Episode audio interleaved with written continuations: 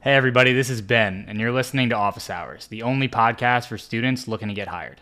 Today's question is How can I learn about a company's culture before I start working there? A good way to learn about a company's culture before you start working there is to learn more about the people who work at that company. After all, the culture is determined by the people at the company, all the way from the CEO down to the newest entry level employee. So, reach out to employees at the company you're interested in and set up five to 10 minute chats with each of them. Some good questions that you can ask that will give you an idea about the company culture without directly asking about it are what does a Tuesday afternoon look like for you?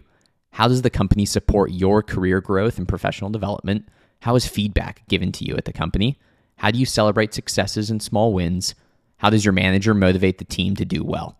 All of these questions will give you insight into the company and culture and what it's like to work there on a day to day basis.